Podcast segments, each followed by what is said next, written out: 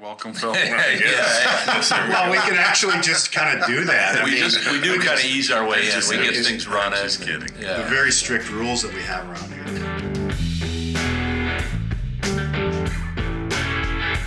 Hello, everyone, and welcome back to No Place I'd Rather Be, the podcast about St. John's University basketball and the legacy of Minnesota's all time collegiate wins leader, Coach Jim Smith. On today's episode, we are lucky enough to have Phil Johnson and John Wiehoff, two seminal figures in St. John's basketball history during what was one of the most sustained stretches of on court success seen in Collegeville. From 1976 to 1988, the Johnnies appeared in the national tournament 10 of those 12 years.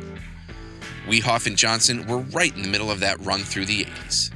Johnson was all MIAC and all region, both first team, in 85 86 and 86 87, with an MVP caliber year in 85 86. Which is not hyperbole since he was voted MIAC most valuable player that year. Wiehoff also was twice an All MIAC selection in 82 83 and 83 84, and earned academic All American honors in 1983. So, it became clear pretty quickly that what was originally going to be one episode needed to be two. And not only that, but the conversation flowed so smoothly that I left it nearly untouched. Nearly. And let me tell you, that is not the norm around here.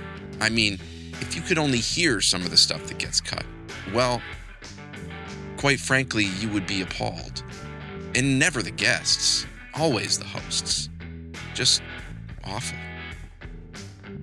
But you know what that is, ladies and gentlemen? Job security.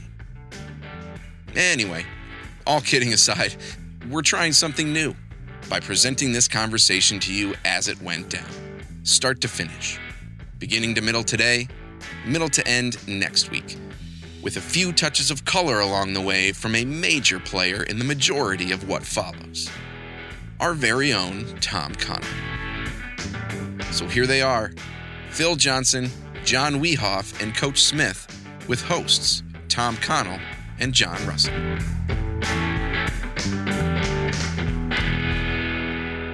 I feel slightly more vulnerable since Tom and I were co-captains. So kind of, Yeah, yeah. He probably knows a little more avenues. Well, into well, look at what he's prepared for I you. know, I know. I'm, I'm a little bit. I, I don't feel like the typical guest. I feel like the guy that he knows too much about. But If you- well, you know what? All we got to do is start talking about my 19th birthday, and it will stop for me. You know, I, I've heard a little bit about this 19th birthday, and at some point, I'm going to get the full story. oh, I think Tom maybe has shared. It's not for publication. Yeah.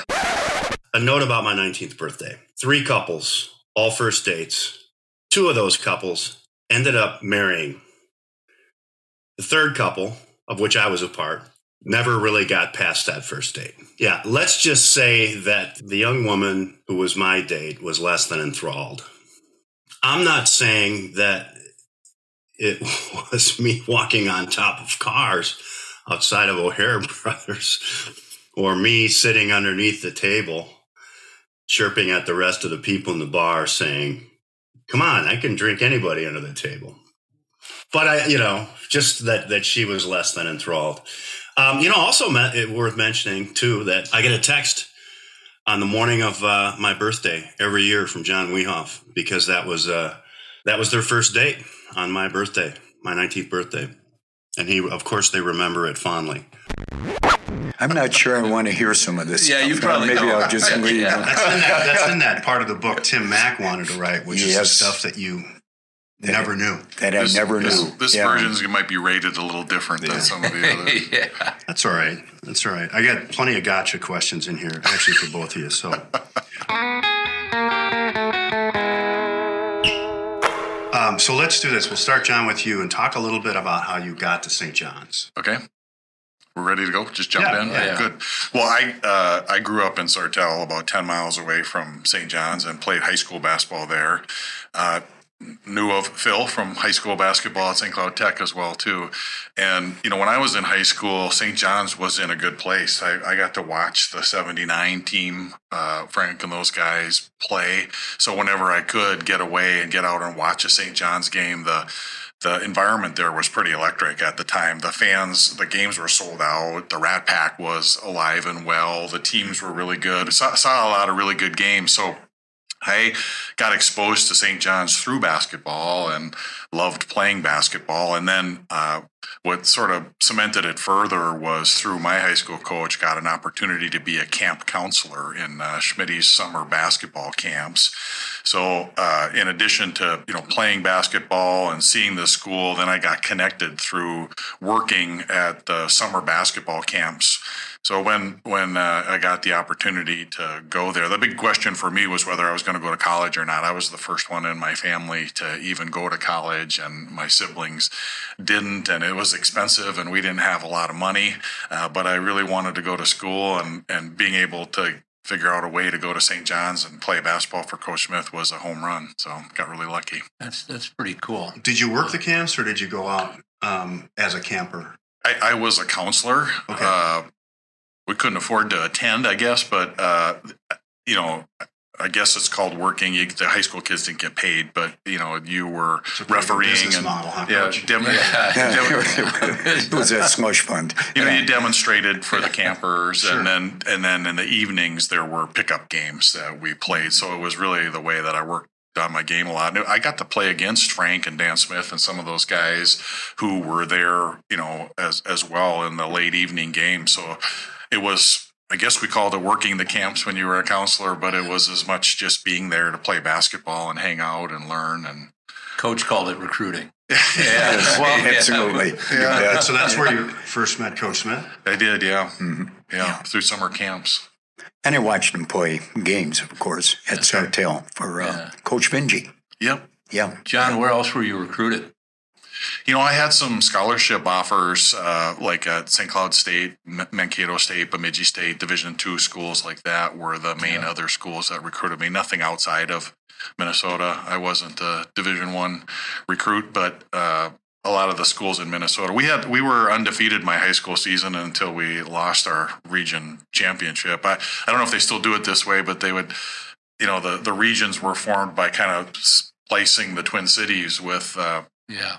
The rest of the state, and so we had to play Marshall U, who was Oh, ranked geez. number one. Oh, we were yeah. we were ranked three; they were ranked one, and we had to beat them to get to the state tournament, and, Yeah. and we didn't. So uh, we were undefeated prior to that, and had a really good high school team. So our high school team got got a fair amount of uh, visibility my senior year. Yeah.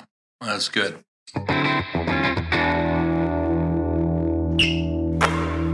Phil, talk to us a little bit about how you got to St. John's. Well, I had uh, kind of an opposite experience to John. Um, growing up in St. Cloud, a mile from uh, St. Cloud State's campus, I would also go watch the Johnny Husky games, but I would be cheering for St. Cloud State. you know, and I always thought that's where I'd go to school. Um, had been talking to their coaching staff as a junior, but then I had a knee injury my senior year, and that pretty much cut off any contact with St. Cloud State. But Coach Smith still uh, was interested in having me come out. If I could play, great. If I couldn't, he knew I'd enjoy the experience out at St. John's.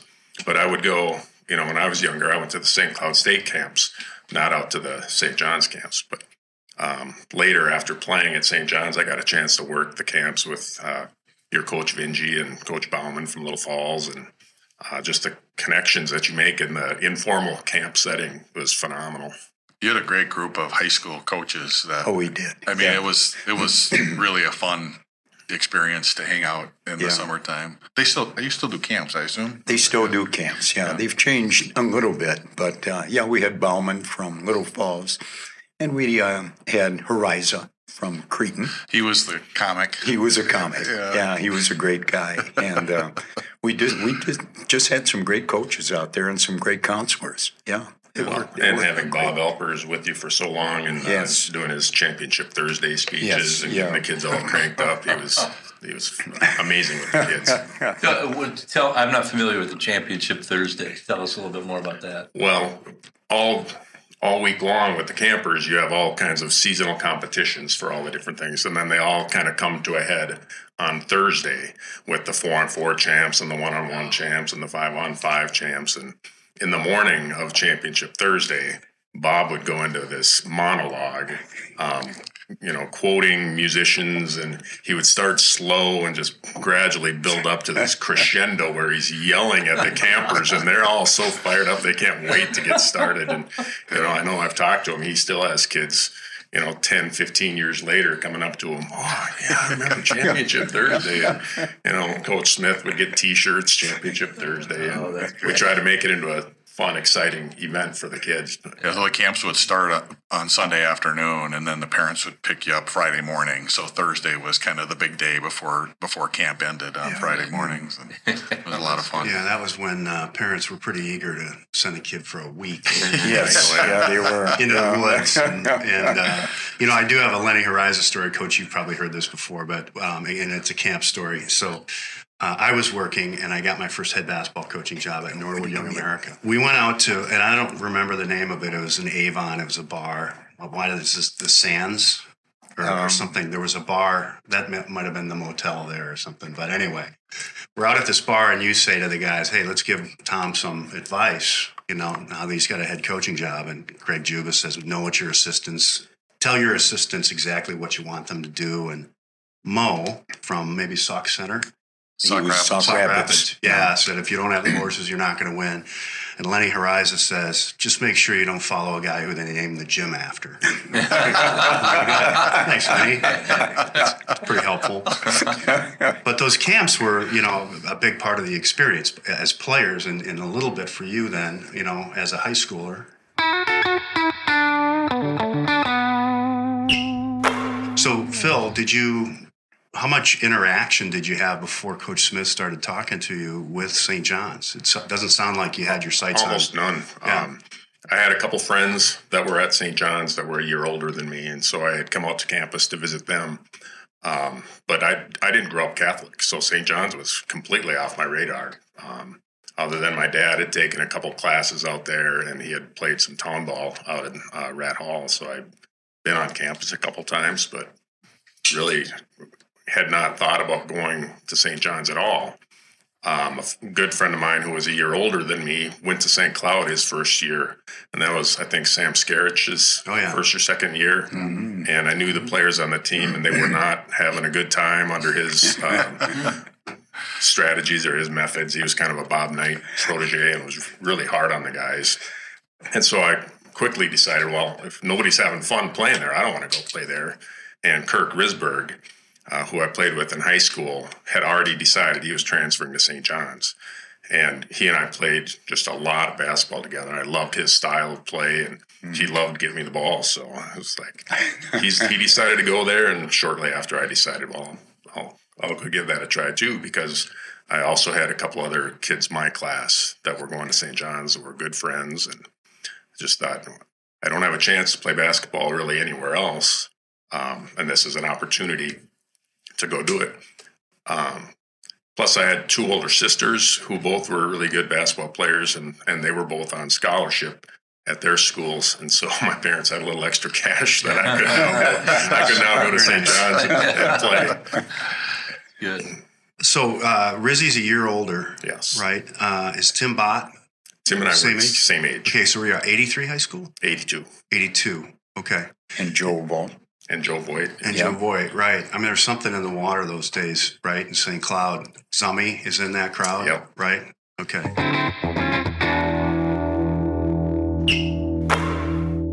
So, what were your impressions when you got to St. John's?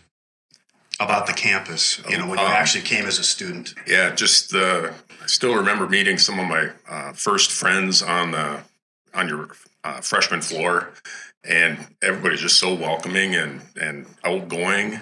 You know, I, I wasn't a very outgoing guy, and so I kind of relied on other people to come up and introduce themselves, and there was no shortage of that on St. John's. And you know, the friends that you make freshman year are still my friends today. It's it's amazing.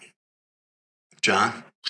Yeah, you know, uh, so interesting. It's fun listening to Phil. I, I, I grew up very Catholic and, you know, had been to mass out there a lot and had, you know, some family connections. I think that was sort of why I tilted more uh, towards towards St. John's. But when I went to school there, you know, for me, it had always been sort of in my backyard and, uh, you know, place that I went rode my bike out to literally even and stuff. So when I went there, the thing that I was first most struck by was that so many more of the students were from Chicago or out of state or whatever. Uh, Tom and I met very early on and we're good friends for all four years and co-captains our senior year. And, you know, not only did I have the same experience about meeting a lot of fun and interesting people, but just within the basketball team, you know, Trevor was from the Bahamas, and most of most of our grade was from a lot from Illinois. Omaha, Decatur, Marty was from- Illinois. yeah, it was it was it was pretty spread out. So it was, uh, I guess, uh, you know, growing up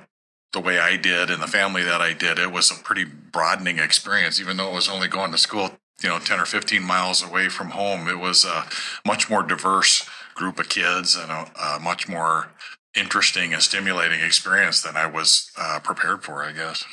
Um, you want to talk about the first time we met? Red Hall. what you were wearing? Uh, so This is a way of uh, supporting Frank, by the way. Oh, okay, another. I had I'd been tipped off to this story because Tom and I laugh about it all the time. That it was the first first week of school, our freshman year. I'm sure it was a Saturday night when all the other kids were out partying, and you and I were in Rat Hall uh, shooting baskets. And the the the hilarious part of the story was I was wearing uh, cut off jeans, which I guess you know were a thing at the time. I think they were. We've, we've established I, that. I didn't. I didn't think it was that crazy, and apparently it's been laughed at by others or whatever. But uh, I was wearing cut off jean shorts and a headband, which was common dress code, you know, for high school back then. But Yeah. So the first time I met John uh, Wiehoff, as we said, was in that uh, in that Rat Hall um, gym where we were playing hoops that night. And uh, aside from the jean shorts, he was not wearing a shirt but wearing a headband, and so kind of jumped out at me right away. But here's the thing. You know, clearly he was a really good basketball player and a heck of an athlete but also a great guy. And you could kind of see that from the very beginning when we first met. Um, he was a really fun guy to be around, um, continues to be. And uh, I'm super grateful for his friendship. Tom and I met uh, late night in Rat Hall and shot hoops for a couple hours together, and we're you know goofing around and got to know each other, and both were there to play basketball. And like I said, ended up being co-captains and lifelong friends. But we had a random run in on a on a weeknight or one of the nights the first first week of school, and we both remembered it was pretty fun. Yeah, it was really fun. You know, to your point, Phil. I mean, it almost immediately, right? You you got to be friends with people you were with, Yeah. friends with uh, for a long time. Coach, talk about these guys coming to campus. You know, and your your thoughts and expectations. Obviously, Phil, you know, coming in with an had had that injury, Mm. right? But um, you know, having local guys that were as established reputation wise um, come in and, and be an important part of the team. Yeah. That never worried me about um, how they how they would fit in. Obviously, they would fit in very very well. They're both very good basketball players, and um, you know they they were friendly. And I think our whole um, concept of our team was sort of a family kind of a deal. And I think people really got together and and um, they were they were just fun to have around. You mentioned Risberg before. Remember we had the uh, golf uh, fundraiser out at uh, Monticello, and I'm wondering. I'm here with the guys from uh, from St. Cloud, Phil and Tim Bott. I forget who else was there, but I said, "Where the heck is Risberg?" He was standing right in back of me, and I had no idea he was there. But I hadn't seen him for a while. But I can understand why he was a good friend of yours on basketball. He was a great feeder. He was such a smart ball player. He was really, really good. But again, it was just great having guys from the local area. Um, it's it's not only good for basketball in central Minnesota, but it's it brings in fans too who had found them in high school and were able to come out and watch them play at St. John's. And we had some great games. We had great games with St. Cloud State. And um, Phil had a fantastic shot at the end of uh, one of the games when I think St. Cloud was rated number one Yeah, they in the nation. they were uh, predicted to have a great team, and they did. They were, yeah, they were really good. Yeah. And it got down near the end of the ball game. I think it was on sort of a fast break, a trail kind of a deal. And I think you shot a shot that went up to the rafters and uh, went through. Game Bruce, over uh, with. Yeah, Bruce Anderson was their big, tall center, and he was all up in in my face. It's like all I could see was his arms, and Yeah. just had to put a little extra arch on the shot and drop through. And uh, Rizzy was quoted later as saying, "And we were dropping back into our high five defense." they, had a, they had a few seconds left, and Reggie Perkins, who was a great player for St. Cloud, got off a half court shot that uh, just went off the front rim. So. It would have been a good idea to quit high fiving and maybe play It's some true. home Very, defense. very true. I, Well, I don't know that I've ever heard that before. I love that. We dropped Yeah. back into our high five defense. That's excellent. Then the next day in the St. Cloud Times, I think the headline was uh, St. John's uh, beat uh, St. Cloud State. St. Cloud State, number one in the nation, number two in Stearns County, which did not please Coach Raymond very much at that time.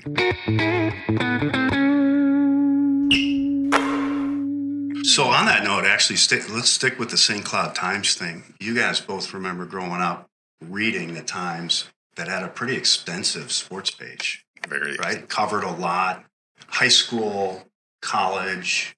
You know, what are your what are some of your memories of that? Well, I, I you know, I, I do remember it as being a very comprehensive local paper. I mean, I think that business model is kind of dead these days. It's hard to hard to make a living or or do that. But uh, you know, there was a, it was a daily paper that every time you had a game or something important, there was an article about it. So it was you know it was very present. It was kind of I, I guess I would confess up up till age eighteen. That's probably where I got ninety percent of my news. You know, Right. that was sort of the way it worked back then. Uh, it was just whatever you read in the paper was what what, what happened. But they, they covered St. John's obviously really well too. That was did. the St. John St. Cloud State thing was super fun. I, I remember watching those games and then playing in those games, and still. Uh, I think the the track record of, of competitive games between those two schools was, was pretty good. But so there was a lot of coverage from, from both of those as well. I don't think they have any full time staff members anymore. Is that right? I, Um, I no, think that's no, right. To your point, Yeah. right? They certainly don't have full time sports people anymore. even uh, even at that time, there was a separate publication that Wayne Welk and some others put together called Central Minnesota Sports. So not only did we have extensive coverage through the St. Cloud Times, but there was all these other um, sports teams from all of Stearns County area being covered by Central Minnesota Sports, and they shared photographers and so forth. And I don't know why, but uh, for some reason, I kind of became a darling of the Times writers. They would write about me if I was playing. They'd write about me if I was, wasn't playing. And uh, one of the writers, Rick Price, um, was always interviewing, and my teammates Rizzy and, and Bott and some of those guys started calling him Uncle Rick. It's the only reason they're covering it is because you know your family. He would ride the buses with us, wouldn't he? Oh, of Rick course. Price Yeah. to away games. Yeah, yeah. Yeah, we'd have the radio guy in, we'd have the sports writers in. Anybody who wanted to join us, hey, they joined us. We even had some parents ride the buses. Um, and we, I think when we played St. Thomas many times, when the places were jammed, you couldn't get in, our squad numbered 50 people. You know, some of the uh, students would couldn't get in, join us. You know, going with the team. the guy at the gate would be saying, "My God, your squad is big." Yeah, about fifty guys.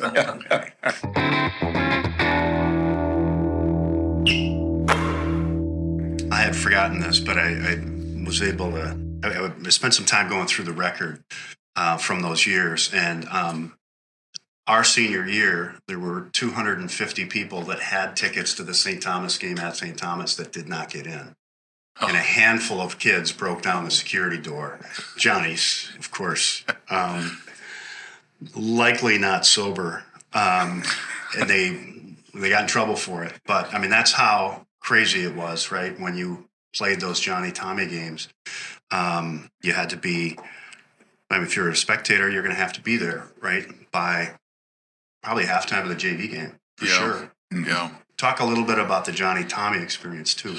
Well, you know, I, I kind of said it earlier, but there were a handful of what I would call rivalry games, the Tommy games, the St. Cloud State games stuff, where they would always be sold out when I was in high school and when I played in college. And it was part of the atmosphere that you just wanted to be a part of.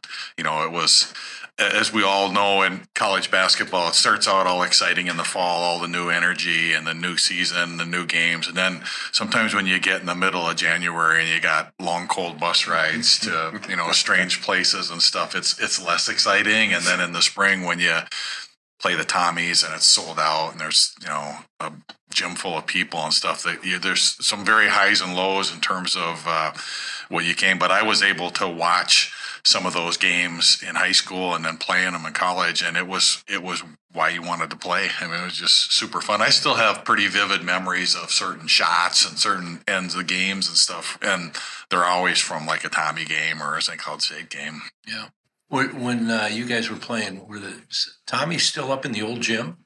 Up on the what? Were Uh, our, my freshman year, they were up there Yeah. in that old gym, and then Okay. they moved to Schoenecker. Okay. You know, I think Yep, sophomore. it was completed right while we were All right. while we were there, and, and so it was uh, a lot bigger than the old gym, and it was supposed to be this big new thing, and it's sold out like that, like right away. Oh, it yeah. was it's you know I don't know what the capacity was, but it it was uh, we didn't have any trouble filling that hours in advance, like you said. Hundreds of people didn't get in, so Yeah, and it it doesn't make you feel old that that's two facilities ago. Isn't that the truth? Yeah. Right? Yeah. yeah. It's kind of like the Earth Homes, right? Remember they were brand new when we were That's right. juniors or seniors, and now they're gone. So Well, I know whatever the capacity was for those games, it w- the number of fans that were there was way more than the fire marshal was happy with.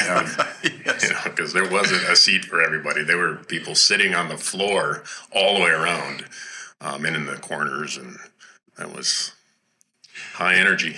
Well, it's hard to top that rivalry, really. I mean, there are a lot of college rivalries, but you know, in terms of small college, the Johnny Tommy thing, you know, was was really incredible.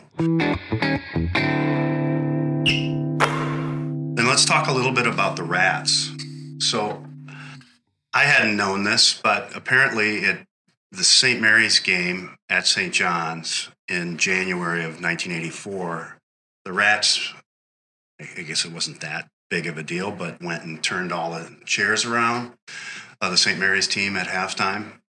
Um, it's not even close to the worst thing that they ever did, that's for sure. But there are all kinds of things that the Rats did over the years um, that we're still continuing to find out about, right? Um, talk about that experience of playing for the Rats as well. Similar, right? I mean, they're, they're going to come out in full force to the St. Thomas games. Either one. Um, we had an experience. I think it was a playoff game, maybe, where uh, the Rats were really getting uh, loud and out of hand, and somehow the opposing coach managed to convince the officials to stop the game, and that may, maybe coach would be able to calm the kids down and.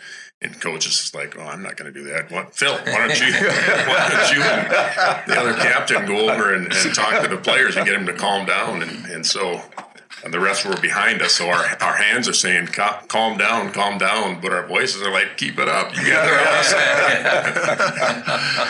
awesome. One of my uh, favorite rat memories were.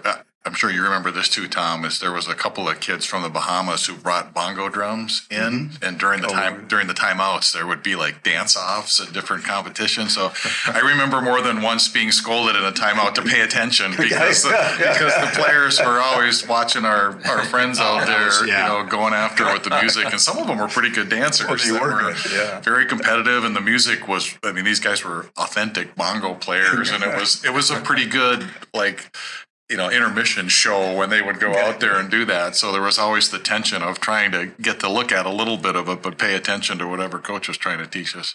Wasn't there some kind of a saying, some kind of a rhythm that was going on at that time? Um, what the heck Yeah, was my music skills are pretty limited. I'm sure if I heard it, I would recognize it, but it was. Uh, you know, just just so you guys know, in all the interviews we've had and all the different rat stories, whenever anyone would turn to coach and say, "Do you remember that?"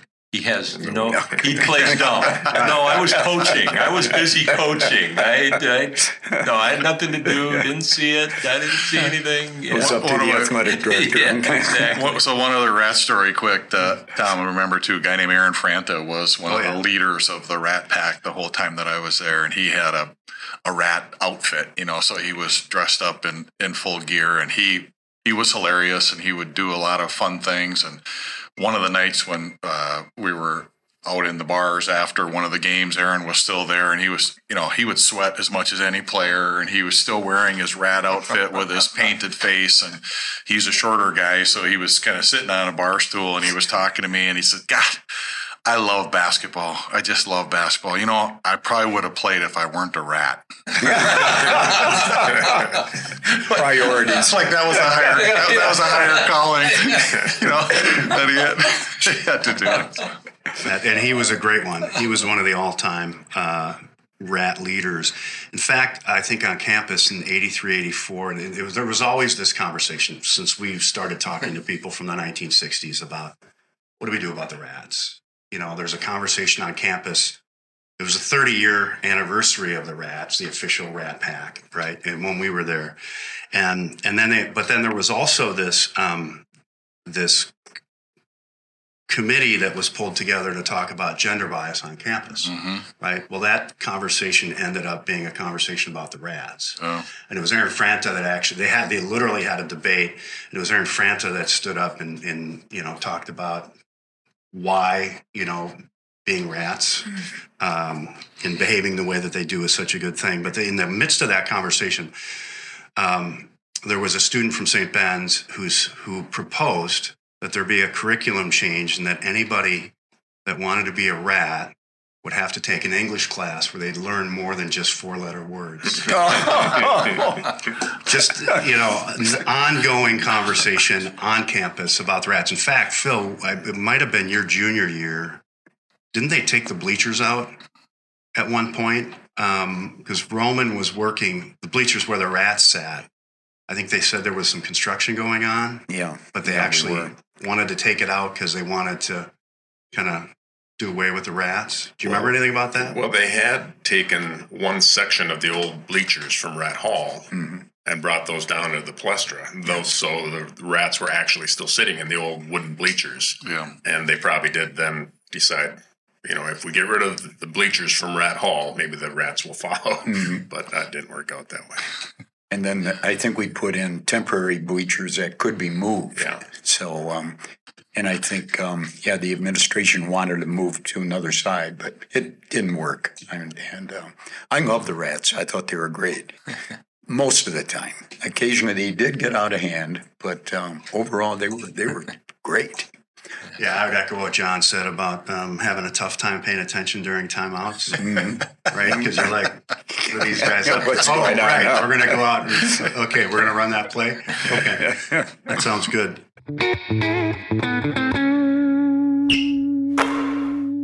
Um, so talk about some the advantages. I think are, are pretty obvious. Coach talked a little bit about this in, in terms of being local and playing local. Did you? Were there any kind of being from the area? Is what I meant to say.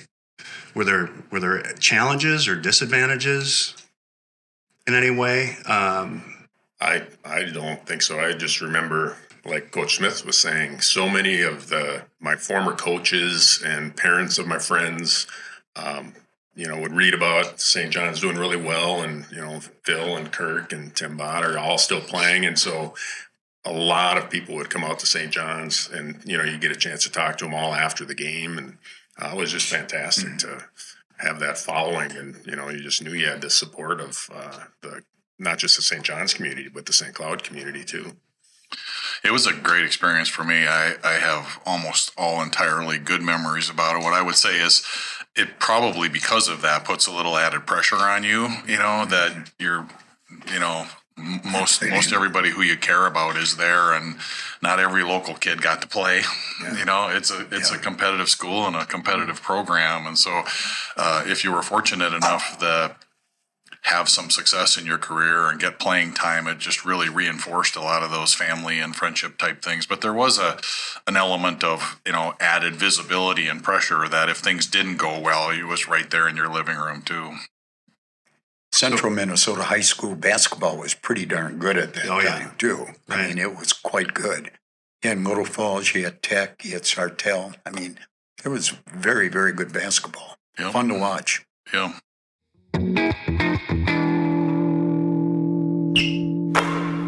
So, so what about the St. John's experience aside from basketball? Uh, when you think back, um, you're both still pretty strongly connected. Um, aside from basketball, what about the St. John's basketball? What about the St. John's experience do you value the most? So I, I, for me, I would stick with the theme of, you know, growing up in Sartell in a family that very uh, agricultural community and a family that had no history of going to college from from the beginning. You know, just the levels of diversity and friendship and experiences. One of the things that I loved about the basketball program was the periodic international trips that coach arranged because with the J term setup playing basketball, you, you couldn't really study abroad because you had basketball, you know, overlapped across all of the semesters. And So it was the summer of 1983. We flew first to, to Germany, then to Austria, um, and then we traveled uh, into Yugoslavia. And that was a great trip uh, because we played a lot of basketball in a short period of time, and the people were absolutely fantastic. The hard part was attending these these dinners afterward, where there'd be a lot of plum brandy available to all of us, and then having to get up early in the morning and get on a bus to travel to the next town for our next event, while the uh, bus driver went about 90 miles an hour and played AC/DC as loud as he could, thinking that that's what we wanted to hear the next morning. We were really lucky. Coach was, I think, the first in MIAC to actually do those. And he did that because he wanted us to have the same kind of international experience that most of the other students at St. John's and St. Ben's had. And we couldn't do that because basketball goes into both semesters. So he'd figure out a way to get us that experience that might include, you know, some basketball. But he had a, he, a great attitude toward it. You know, not only you know in the, in in his interest in in making it happen for us and all the work that that entailed. But he also, you know, had a great attitude when we got there. He, he kind of let us go. He let us go out and have fun. That really made an impact. That really helped us, you know, enjoy the experience uh, so much more. you know, when I've talked from a business standpoint and from a personal standpoint, just about going to St. John's really opened up my eyes from the standpoint of friends within basketball, but just the international perspective and experience, the liberal arts education, which I didn't even really understand before I went there. I mean, I honestly went to play basketball and but the whole idea that a liberal arts philosophy and the types of classes that you had, uh, I would say my experience and exposure just really opened up my horizons. I know it sounds like a marketing slogan, but it's true. It really it did happen to me, and I, you know, was fortunate in my business career and felt, you know, I would have never had the thought or the drive or the ambition to do a lot of that stuff if I hadn't been exposed to it through St. John. So it was, you know, I'm a very loyal alumni for that reason because not only was it fun and healthy, but it just broadened my horizons in a way that uh, I have been forever grateful for it. So it, did what liberal arts schools are supposed to do, right? Because you were an accounting major, Yeah. right? Well, you know, it was uh, Jim Murphy. I don't know if you guys all remember him or not, but he was my uh, professor, counselor, whatever. I guess you got assigned to a professor when you when you get there. And I remember signing up for classes my freshman year with him, and you know, he was a, uh, uh, liberal arts uh, proponent, I guess, and talking about you know taking some of his classes in liberal arts, and I'm like, well, what what do you mean by that? And he's like, well, it's it's just really about learning how to learn.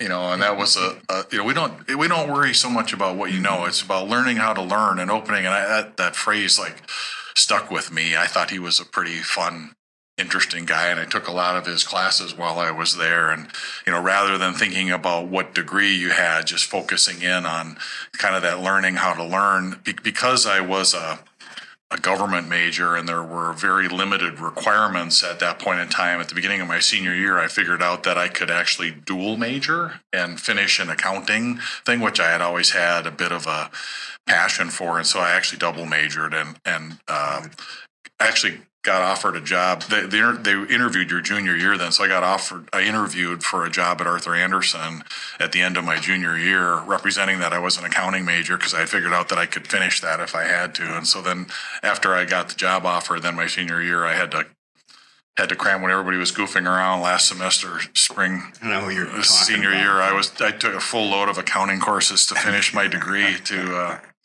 backfill the job that I that I had landed, which turned out to be a great decision. So I was really happy about it. So did you you went with Arthur Andersen? I did, yeah. Did you did you do some training down in St. Charles, Illinois? We did, yeah. Yeah. Yeah, absolutely. So, uh, Arthur Andersen, the firm that I started with, had acquired a, a college that went under St. Charles and, and made it a training center. And so my uh, you, you spent a week, first week in the office, and then three weeks there. So I, I lived in the St. Charles dorms for three weeks. My first month of Yeah. work at Arthur Andersen uh, getting getting training for on the job, and then at least at least once a year, most years, a couple of times would go back for sort of advanced training. They were real proponents of Yeah. of training, which was a great setup. So Yeah. yeah, I, I still remember that place very vividly. Yeah, they had a great setup down there. That was the what Dominican College, or I think it was an association with the Dom- Dominican Order in St. Charles. Could have been. Was yeah. Tom Gronowski uh, with Yeah. Arthur Andersen Yes. at that Yeah, time? yeah. Yeah, so Tom Gronowski uh, was with the same firm. So this, I'm old enough now that this was back when it was all kind of one audit, tax, consulting. It was financial services. Then shortly after I joined, they started to push you either towards the technology Andersen consulting side or the finance side of you know M and A, tax, finance, like that. So I ended up in the traditional Arthur Andersen finance tax stuff. Uh, Gronowski went with the Andersen consulting stuff when that when that all spun off. But when I interviewed, I interviewed with Tom, and it was all sort of. I worked on a couple of projects crossed over uh, in those early days, but yeah, it was it was a great firm and a great setup and very connected. The headquarters was in Chicago, Yeah. uh, so that's why the Yeah. training center was there too. Yeah. Yeah. So, Phil, how about your experience outside of basketball with St. John's? I, I feel like most of my um, experiences were kind of built on the relationships that you build. I wasn't a stellar student, uh, kind of struggled figuring out what I wanted to go into and um, made a late decision to go into education, which meant I, I could come back for a fifth year. Um, which I did because I, I had, had missed a couple years from injury, so I was eligible, and uh, it, it worked out fantastic. Um, becoming a teacher and then continuing uh, down in Monticello, where he probably wouldn't admit it, but I'm sure I'm the reason that Troy Bogolke ended up coming to to St. John's. I, I think you were the main reason why you came to St. John's. Well done. Um, but Did you do your student teaching then that uh, senior year, yeah, 87? and they had actually had a rule that you couldn't be on a varsity sport and do your student teaching. And I wasn't student teaching until the spring, um, but it overlapped because of the playoffs by a week or two. And the sisters at, at St. Ben's were not going to budge. They said, absolutely not. You're going to have to uh, either Make it quit- work. Either quit basketball, you know, right before the playoffs, or you're going to have to come back for another semester. And I'm like, well, five and a half years. Um, so that wasn't an option, but a, a couple of influential alumni, uh, like John Quinlivan, wrote letters on my behalf and said, you know, this can be this can be a positive thing, and it was. You know, I would come to play a game, and uh, all my little third graders from Royalton Elementary, where I was student teaching, would all come over to the game and watch, and you know, come out on the floor after the game, and so it ended up being a real positive experience, both for me and for some of my students to be able to participate in that. But That's great. So a- then, it was a close call. Did you start at the prep school then, teaching? No, I taught. Uh, uh, I went to South Dakota for one year. Um, I had gotten married at Christmas time of uh, my fifth year, and my wife was finishing up out at uh, in Sioux Falls. So my first teaching job was in a small town outside of Sioux Falls, where I was, you know, a head girls basketball coach and making making nothing. But uh, we we loved Sioux Falls; it was a great town. And then the following year, um, I got hired in Monticello, um, and that's where I taught my the rest of my career. Uh, my wife had a job in Elk River, so we lived down there. Oh, okay.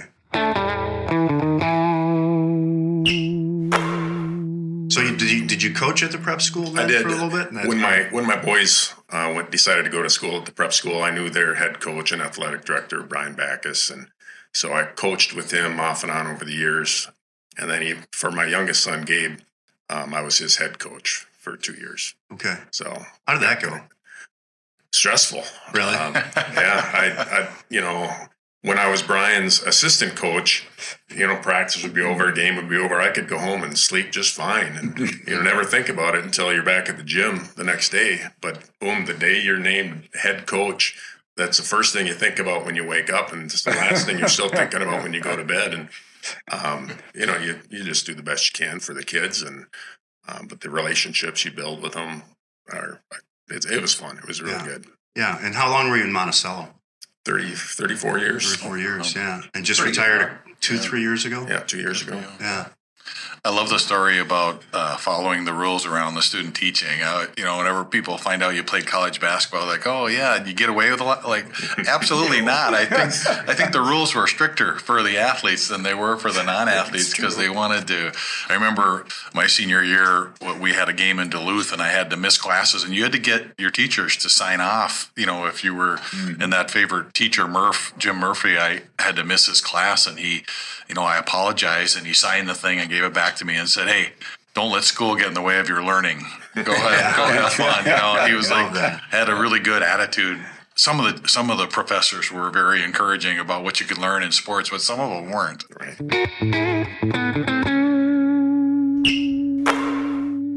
Yeah. So, coach, talk a little bit about that because that there was an ebb and flow, I suppose, right? Yeah. To that, depending. Very definitely. Uh, first of all, I have to um, mention to Phil.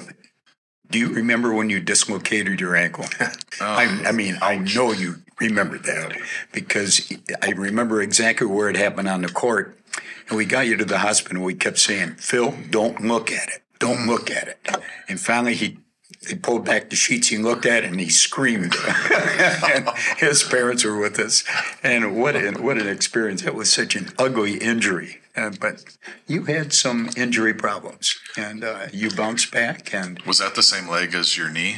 Uh, no. The other one? Oh wow. yeah, So, when was that? What year? Well, so when I first got to St. John's, um, I couldn't play at all my freshman year. And so I'm watching all these guys that I was just getting to know, you know, and half of them are getting cut. And I'm thinking, man, I, you know, I'll be lucky to make the team next year as a sophomore. But then uh, went out, and by the by then I'd seen that you and Troy were starters, I think, as sophomores, right? And it would seem like, well, you know, younger guys might get a shot if if you just work hard. But uh, we were kind of relegated to the gray team over on the playground with Murray Behind the Iron Curtains. behind the curtain With the sticky floor. with the sticky floor, and then uh, you know you'd get called over to go against the red and the blue team every now and then when Smith's favorite drill, you know, all right, red team, you need five. And then they finally they finally get five stops defensively, which is a lot of work, and then all of a sudden, okay, uh, Gray, you need two. so, but that was great competition, and so then I thought, well, I'm I'm going to have a chance to play in, in my third year, and uh, was going to back up Jim Lang, and things were good. Then I got hurt in a preseason scrimmage, and so boom, you know, I'm out for another year. You just uh, have to decide whether you're going to just be a student now, or if you're going to try to come back one more time. And you know, obviously things ended up working out Yeah, great. you So made up for it. yeah. Wow. Well, you have an Great article years. uh, interview in the uh, book. Um, it was a great, really a great interview, I thought.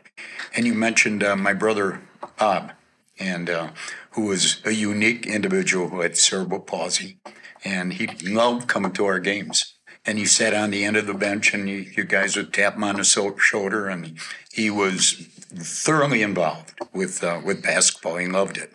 And the next day, he would always critique the game and always tell me what I did wrong. Uh, and he was usually right. It was absolutely right. But yeah, but you overcame a lot of um, lot of injuries, a lot of uh, difficult times, and became a great player. Well, I look at uh, you know like your brother Bob, and I had a friend in high school uh, who had some severe physical lim- uh, limitations, and was were not the kinds of things that you can just overcome. Right, you just have to learn to live with them. And so anything that I've had to deal with were always things that I could look ahead and say, you know, Yeah. with enough work or, or perseverance or whatever, I can I can get over this. What you know, what have I got to complain about? Because I I have a shot at, at getting through it, whereas a lot of people don't. You know, I could have stopped um, and just not gone out for basketball at all in college, and still look back at my high school experience, and I had way more than you know a lot of kids ever had a chance to do. Um, so it's it's like you you can't feel sorry for yourself. You just gotta you know appreciate what you've already been able to do and participate in, and make the best of what what comes next. It's it's interesting, Phil. I admire what you had to overcome with injuries because you lo- you don't just stand still during that time. You're losing ground, You bet. and then you got to come back from the injury. You got to hone your skills. You got to get in shape again, and then boom, you do it. Overcoming it one year, tough enough. Doing it back to back years. That's wow. That's mm-hmm. really. I mean, that is a achievement in and of itself that you came back out and. Yeah, pretty serious injuries Yeah. too. I mean, Yeah. like, Well, I think you know Jim was very encouraging because you know he had gone through similar struggles with his knees and things in his career. But as freshman, I wasn't playing. I wasn't part of the team at all. And uh, Jim pulled a friend of mine, Tim Bott, aside and you know said, you know, how's Phil doing? How's he hanging in there? And you know, Tim honestly said, well, he's he's got some doubts about whether he's going to be able to come back and play. And and he said, well, just tell him, you know, once you can play, you can play. And you know, it wasn't much uh, encouragement, but it, it echoed loud and clear in my mind, like, uh, okay, There's still he, an he thinks I can. There's still Yeah. an opportunity. And Yeah, good for you. That's some perseverance. Next time on No Place I'd Rather Be. and um, that was just kind of expected that you know nobody's going to try to just run the table on the court. We're going to have comp- competitive play, and you're going to push each other, and um, we're all going to make each other better. we had a our junior year. We had a pretty tough road to uh, Kansas City to get down there, but we won uh, two incredible games. And then, you know, kind of similar to my high school experience, one of the downsides we got down there, we we had a pretty tough draw. Our first game, I think, it was St. Mary's of Texas, who had like played John helped me on this memory, but I thought we, I remember us doing 20 killers in 20 minutes the first day of practice. We never had to run the line.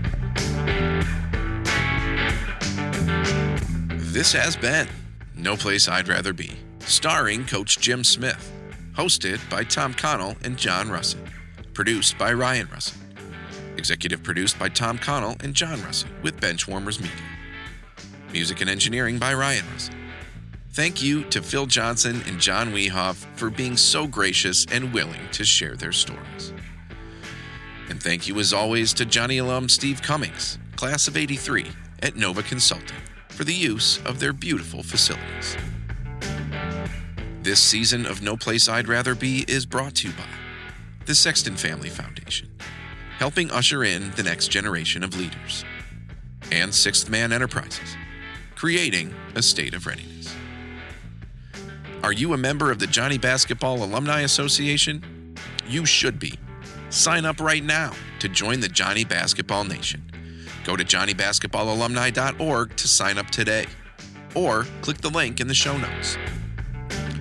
Thank you, as always, to Coach Jim Smith, whose book with former player 69 grad Paul Burnaby chronicling the history of 123 seasons of Johnny basketball is available for purchase through the St. John's University bookstore. Check the show notes or our website for details. Please be sure to like, follow, rate, and review. No place I'd rather be. on Apple Podcasts, Spotify, or wherever you go for your podcast needs. For more in depth and featured content on each episode, visit our website at benchwarmersmedia.com. Questions, comments, just want to say hi? We'd love to hear from you. Send a note to info at benchwarmersmedia.com. No Place I'd Rather Be is a Benchwarmers Media production in association with Nine Pines Podcasts. I'm Ryan Russett. Thanks for listening.